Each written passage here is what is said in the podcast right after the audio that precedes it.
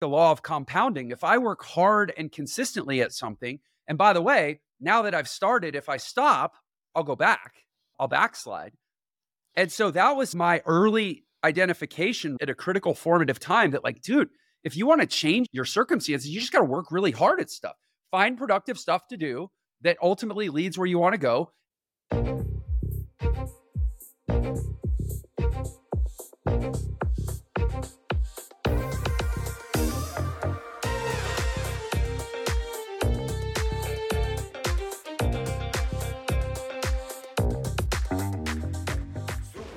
Welcome to Super Entrepreneurs Podcast. I'm your host, Shahid Durrani. Today we have with us Jeff Lerner. From broke jazz magician to $100 million in online sales. Jeff's story and message are now inspiring millions after a decade of building multiple online businesses to over eight figures and twice landing on Inc. 5000. Welcome to our show, Jeff. Thanks, Shahid. Glad to be here, man. Appreciate you having me. No, it's my pleasure. Oh, wow, that's amazing. So, a musician, do you still have that passion in you? Yeah, in fact, I'm about 10 feet away. I have a concert grand Steinway piano literally right there in my booth here wow. or in my room. Yeah. And I come yeah. in every morning and I practice for, depending on how much time I have that day, I practice either 45 or 60 minutes still every morning, Monday through Friday. Wow. what I do. So, what triggered that first step into entrepreneurship? So, I was, as you alluded, gosh, I've, I guess there's various ways to describe the journey depending on how high level or granular you want to get. But I would say at the highest level, it was the decision I made in high school that I just didn't align with the traditional path. I remember having this moment. I was always in trouble in school. Like I was always getting in trouble for like minor behavioral problem, like yeah. talking in class or not yeah, paying attention or I wasn't mm-hmm. like I wasn't like dealing drugs. I just yeah, didn't really just I just didn't care that much. And and so anyway, I decided this is all just job training. That's all this is. I can see I see mm. through the matrix yeah, they're layering mm. on some liberal arts and some yeah. history of the Peloponnesian War and the mm. Declaration of Independence or yeah, bullshit. It's all just job training. And I don't yes. want to have a job. There's mm. there's a few of us on this world eh, on this earth that are we would basically rather die listening to yes. our own calling than being paid to enroll in somebody else's. And mm. so I figured that out about myself and but it, it, it's weird because I think about I'm a parent now, right? I have a 20 year old and an 18 year old and a 14 year old and a six year old, but oh, particularly the 20, 18, and 14 year olds. I, we have all their friends. They're always over at the house. And every teenager, not every, but so many teenagers have this instinct to do their own thing, but so few. And I think it's actually getting more and more, but certainly back then when you and I were young, so few mm. actually indulged it. It's like childhood is this process of getting you to give up on your own mm. drives and or at least to mm. suspend them and to say okay you need to subscribe to our methodology for at least 40 or 50 years mm. and then when mm. you're 65 or 70 or whatever you can pick back up with your thing that's literally the construct and i just was like no mm.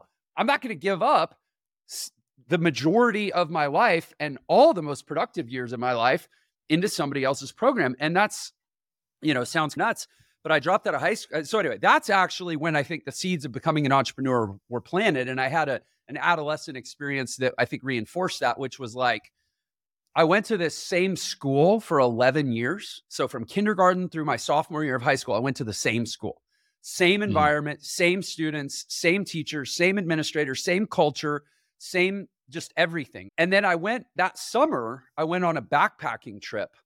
And on that backpacking trip, it was like one of those outdoor programs. It was called Wilderness Ventures. But what I figured out once I got there is this is a program that they send like a lot of like troubled kids to, like kids that have, mm. like me, they were having like behavioral problems and just acting up.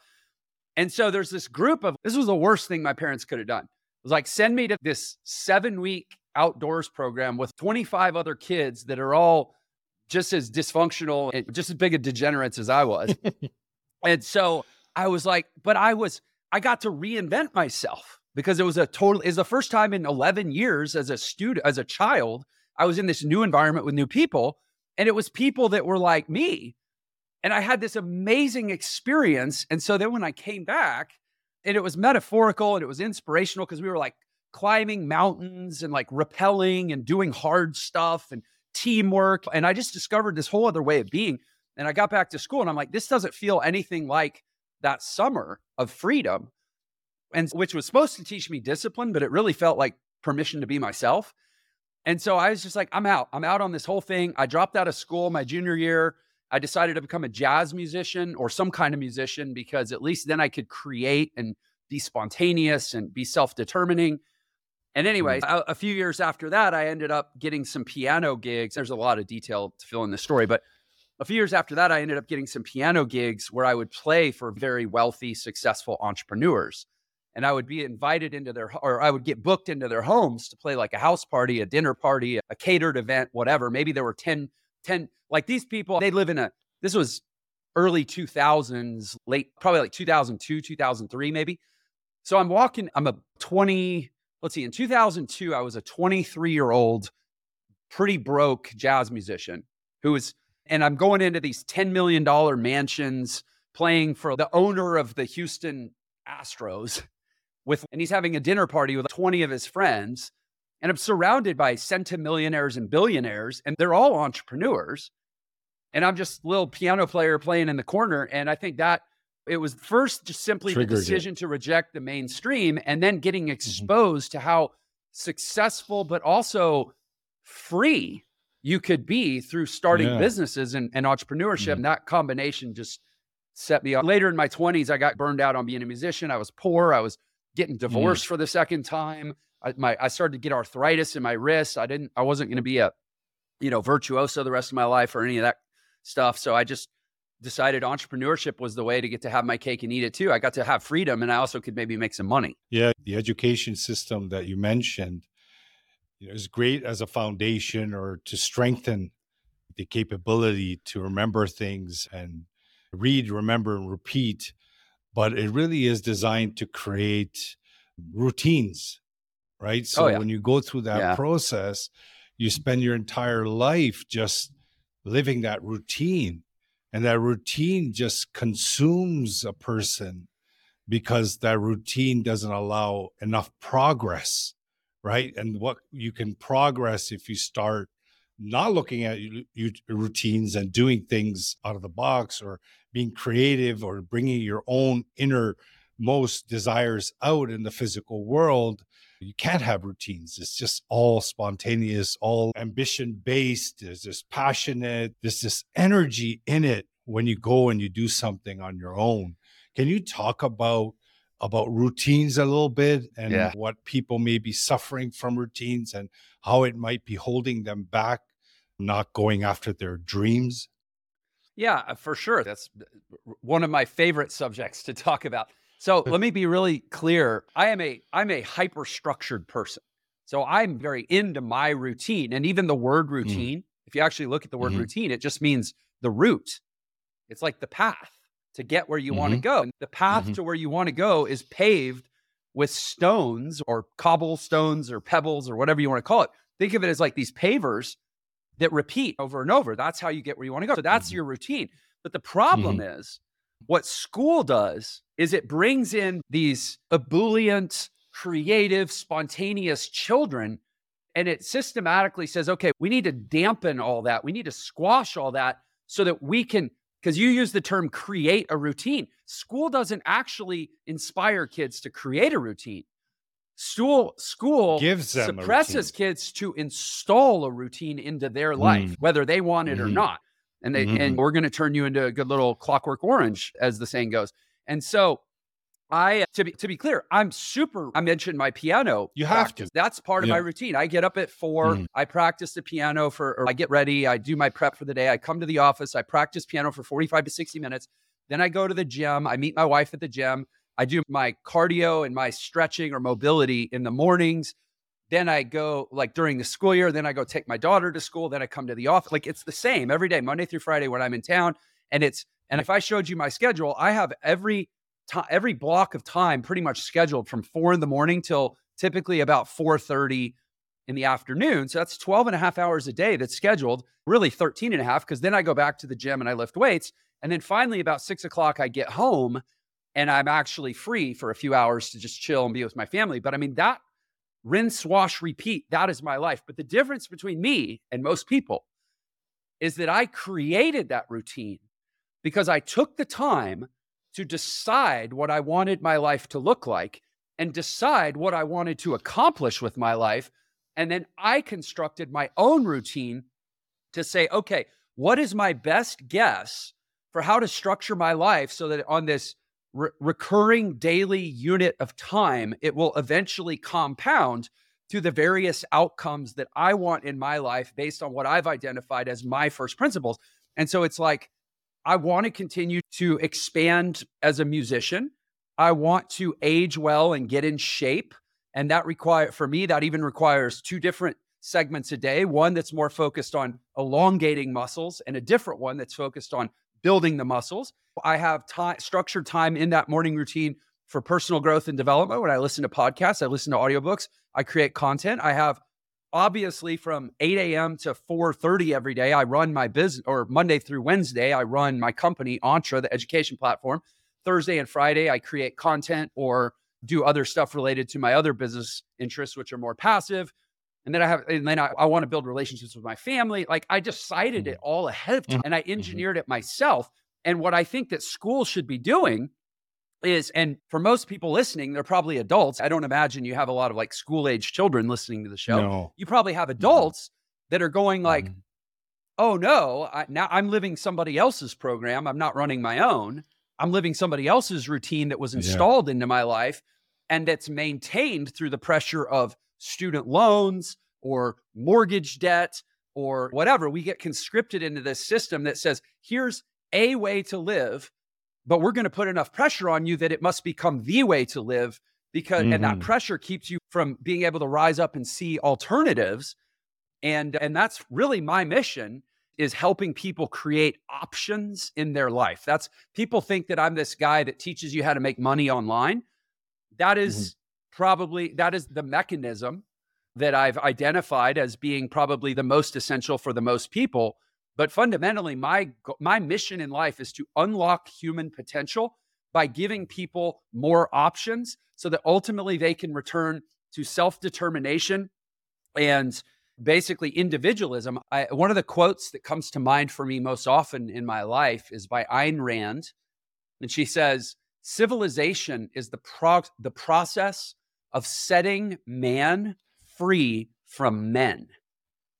And to me, that's what life is about is getting to where you can choose to show up every day as I say man, man or woman, as a human, as an individual human who is not by necessity conscripted into a program of a larger number of human beings. You get to choose. That's my yeah. mission in life. Thank you for clarifying my point. That's a really key point there about create or inject. Like it's there's a huge difference. Yeah. Creating a routine because you found out what your purpose is, you found out what your goal is, that shining star. And then what is that routine you need to do to get there? But another way is that if it's given to you, like you mentioned, student loans and all that kind of stuff, you're actually confined to a routine.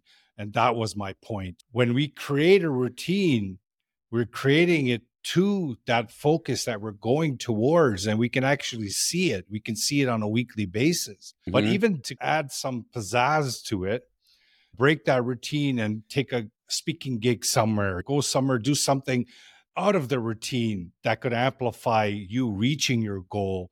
I think that is also important to wake up something within that excites you. It adds enthusiasm into mm-hmm. that journey. Yeah, to- Tony Robbins has a model of personality. Uh-huh. He talks about the six core needs of personality, and there's four of them that are what you I guess you would call psychological, and two of them that are spiritual. And they operate on these three different polarities. So you have the first polarity is on the one side, you have certainty, that the human personality craves certainty, which would be another, probably a descriptor of routine. Every day I wake up, and in my case, I wake up, I already have my whole day planned out. Mm. I reviewed it the night before. I'm very certain to a large degree of what I'm doing that day. And everybody falls on this spectrum. But on the other side, you have variety, which to your point, spontaneity, something that's a change of pace, something that's not part of the routine. Yeah. And so I, that's a polarity. That's a, a, I guess, what we would call a dialectic, right, between certainty and variety. And everybody's naturally attuned to, to be somewhere on that spectrum. For myself, I do very well with routine. My, my therapist once jokingly, half jokingly, told me I need to get a tattoo that says, just says structure is my friend. I do really well. But I think the reason I do really well with routine, because I, like when I was in school, I didn't do well with routine. I couldn't sit still for five minutes. The difference is because A, it's my routine. And B, or it's and it's my end game. It's my goal. It's my North Star that I've developed a routine that's oriented. I feel ownership in the process. But the other thing is because my North Star, my goals are based on principles that I struggled through the logical, rhetorical process of, of arriving at my own first principles for what I believe are important in life. And so every day I wake up and it's not just a job, it's not just a duty, it's not just a routine, it's a mission, it's a calling, yes. it's a, it's an act of self-expression. So I get mm. to be myself every day and to the extent that I am mastering being myself, it's based on a certain number of things that I've set up that are part of the routine.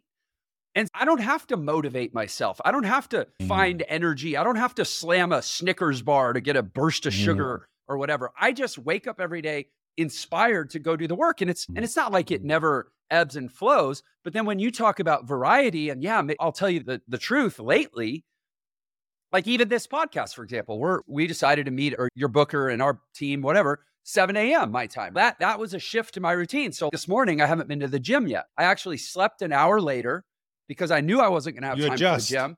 I shifted my piano time. Now we're doing mm-hmm. this. And then I'm gonna go meet my wife at the gym late. So it's like mm-hmm.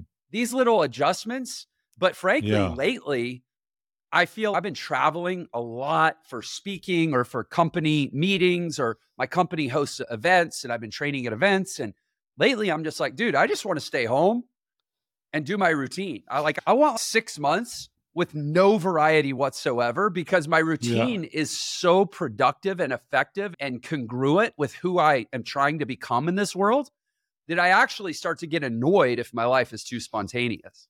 And by the way, I'm hmm. glad I'm on this podcast. That's not a knock at no, our no, 7 a.m. No. start time. But in no, general, I, I feel like my pendulum has swung a little much too a little too far towards variety, and I want to get it back to certainty. Yeah, no, I completely get it. It's that passion you have for your purpose. When we have passion towards our purpose, and each day, each moment, the actions that we take they don't really feel like work anymore. Because I remember working a nine to five. I would drive there and I was saying, oh, another day. I remember it was just all that self talk would keep going. I shouldn't be here. I shouldn't be here. I go there. It didn't feel like life. I said, is this what life is about? That's what triggered all those mm. self awareness and the questions you start asking. But from that moment on, is when you find what you're working towards so exciting, so beautiful, and a purpose behind it, you become that energy. So you become that mm-hmm. flow. When you become that flow, it all these other things they're just minor. They don't even affect, they don't even come through that flow of energy anymore. That's what it just feels like. But you made a point about unlocking potential, which is very close to home on our show here. Our slogan is You Are Super. We say every single human being is super. We have hmm. incredible hmm. gifts and potential just locked up and covered up by our past experiences. So, the major part that I feel is that belief in yourself. So, one is the conscious belief that we have I'm going to do great, I'm going to have businesses, I'm going to have operations all over the world. That's a conscious belief. But then there's a subconscious, a more deeper belief that people have these two images, right? One image they're showing the world, and then they have another self image within about the belief of if they can do it or if they can actually go ahead and make this a reality. Can you speak about this through your experience, your own, and working with clients? How do you help people create that belief within or if you believe that is important or not. Like you can even talk about that.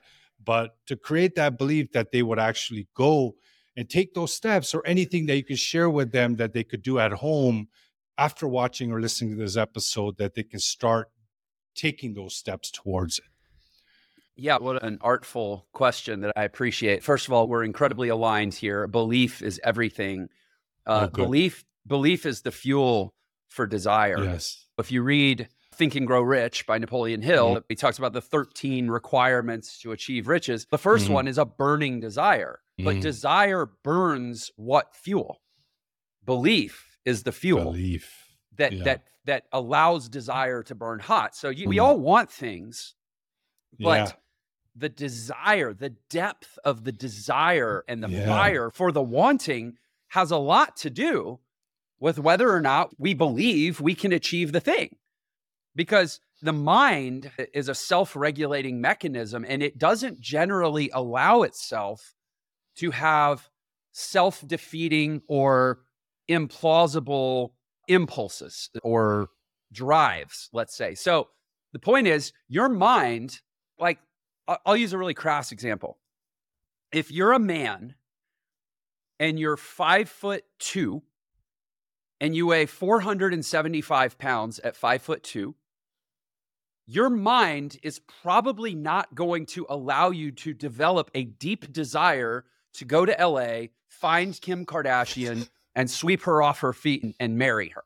Your mind's just not going to let you go there because you have no belief that is remotely possible. And by the way, the one person out there who's actually crazy enough to think that at 5'2, 475 pounds, they got game and they can go get Kim Kardashian, they actually prob I'm not saying they could get her. She's dating or married, and she's just a proxy metaphor in this example, anyways.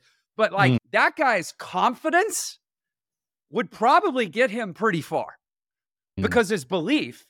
And, yeah. and, and, so anyway, you get the meta. It's it's crass, yeah. but we don't. We're our minds don't let us long for things that uh, that we deeply believe there's no possible way we could have.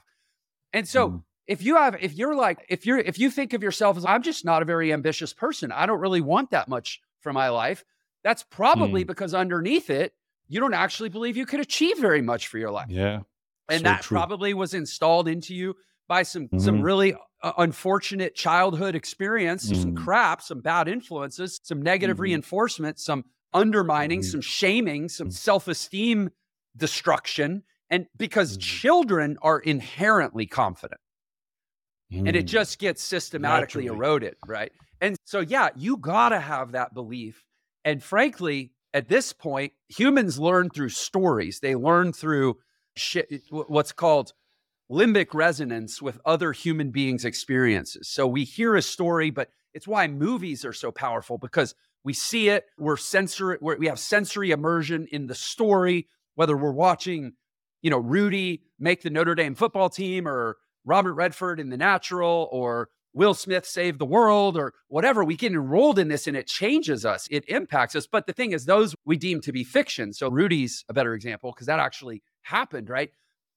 That's how we learn. So part of what I have taken on, and this is really a nice sort of hack for life, is if you start viewing success not just as something that you desire for yourself or that in a sense you you owe to yourself, but as your mechanism for inspiring other people. Where at this point, it's like, how successful can I become? Because I know my history. I know that I used to be a broke jazz musician. I know that I used to be divorced and depressed and evicted from my apartment and in all this debt and facing all these challenges. And statistically, I was counted out by everybody in my life. I know all that. So the more successful I become, the more I create this experiential learning opportunity for other people to go, oh, if he did it, maybe I can do it. Because I mm. know that trying to get people to want more doesn't work because they won't desire, their desire will not outpace their belief. Trying to get people to believe more in what's possible for them, then they will want better things for their life and they will want a better impact in the world. So, yes, belief is everything. Belief is everything. Well said, Jeff. Love it. I feel that it's, it's the powerhouse of everything. And that example that you gave, I think it's quite possible for that person if the situation and, and by the way, what's the way the, it is. What's the first thing that guy's if he actually starts to have a burning desire? This see, this is the yeah. key right here. If he actually is, you know what? Inside of this body, there's a version of me that could go make that happen. And I believe I can make that happen. And I'm because I believe it, I'm allowing myself to want it. What's the 1st mm-hmm. thing that guy's probably going to do? He's probably going to go join a gym. Yeah. He's right? going to take so the we, steps, create their routine. Yeah, we start improving ourselves. We create routines that allow mm. us to improve ourselves consistently over time so that we can achieve that which we desire that was unlocked based on what we believed was possible for ourselves. So it's it's the great this is yeah. how you solve society's ills. You don't have to yeah. create more government programs to take yeah. care of people.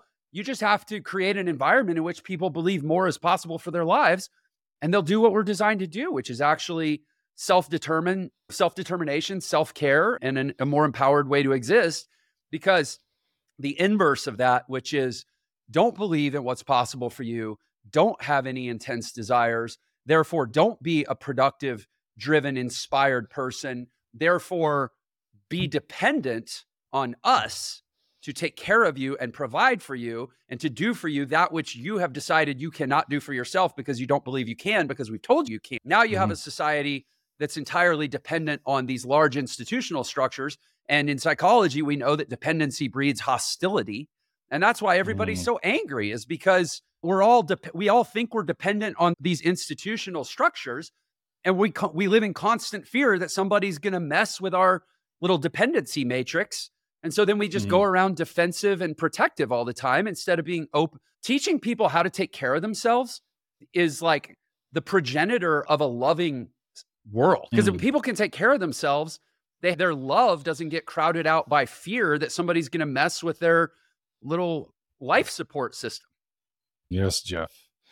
It's that self awareness when we start becoming more self aware and we start realizing that we do have these two images and have the ability to actually go in and edit or make changes to the deep self image to create mm-hmm. that person that you want to get because every single attribute that is out there every we all have them it's just some are more on the surface based on our experiences and others are crushed down. Like confidence everyone has it. It's just pressed down within them. So when you mm-hmm. create that self-image you bring that to the surface. Now you see that gentleman going to the gym doing all those steps making things happen. We see this in entrepreneurship too is that when they believe and they have that self image within and they're vibrating with that self image, they're making moves on that level. They're creating relationships. Like everything happens from that level. So it's a beautiful conversation we're having, Jeff. But I would like to ask what you feel your innermost superpower is that got you to this point in life.